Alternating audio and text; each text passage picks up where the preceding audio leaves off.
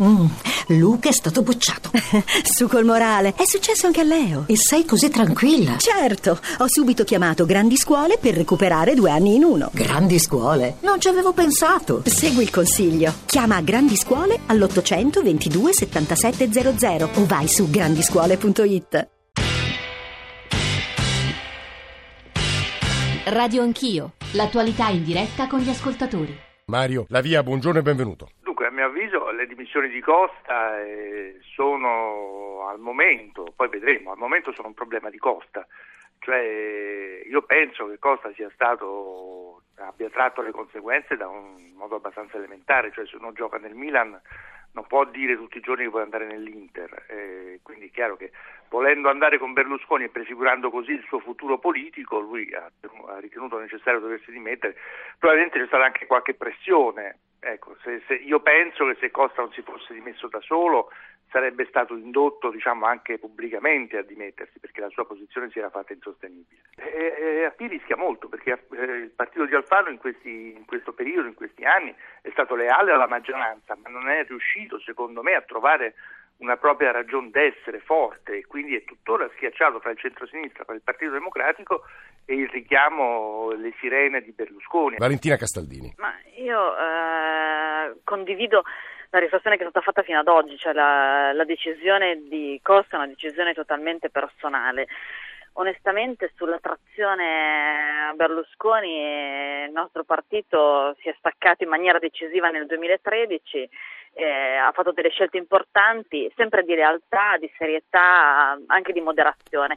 Io credo che mm, non si possa parlare in questo momento di assetti se non si parla di una riforma elettorale seria. Cioè, noi con coraggio siamo andati via da un partito che allora aveva il 30%, perché abbiamo creduto fortemente in questo progetto. Non, non siamo assolutamente affascinati questo, da questa prospettiva, non, non, non, c'è questa possibilità. Sulla questione del, del cambio di casacca sono, ero, e veramente nel 2013 accadevano cose che probabilmente riaccadranno, cioè quelli che oggi raccontano che andranno a governare e saranno belli, solitari e liberi, raccontano una bugia. Senatore e Presidente Romani, buongiorno e benvenuto. Allora, innanzitutto la situazione oggi è cambiata rispetto al 2013 perché siamo in una situazione perfettamente tripolare. La nostra area come centrodestra è composta di un centro moderato, liberale, ma inclusivo come Forza Italia e di una destra rappresentata da Fratelli d'Italia e da uh, Lega. Lega. Come dire, il recente episodio delle elezioni amministrative ha dimostrato che il centrodestra come diciamo, concetto funziona. Allora vuol dire che nella mentalità, nel tessuto cognitivo del Paese, la proposta di centrodestra può essere vincente. Se ne rendono conto anche personaggi come Stefano Parisi che fino a ieri faceva diciamo così, lo schizzinoso nei confronti di una vasta alleanza di centrodestra e noi abbiamo sempre detto che questa alleanza deve essere vasta ed inclusiva. Mm eh, devono avere una collocazione che sia comprensibile e il ritorno to court nella lista di Forza Italia sarebbe mal compreso.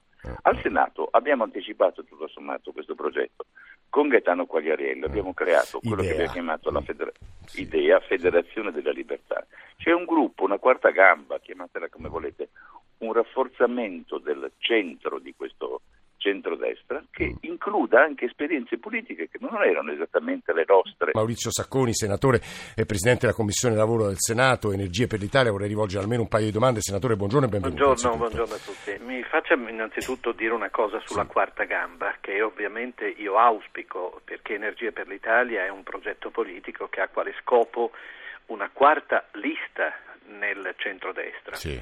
Eh, temo che Romani descriva una quarta gamba eh, come ancillare sì. a Forza Italia è destinata ad entrare in un'unica lista con Forza Italia.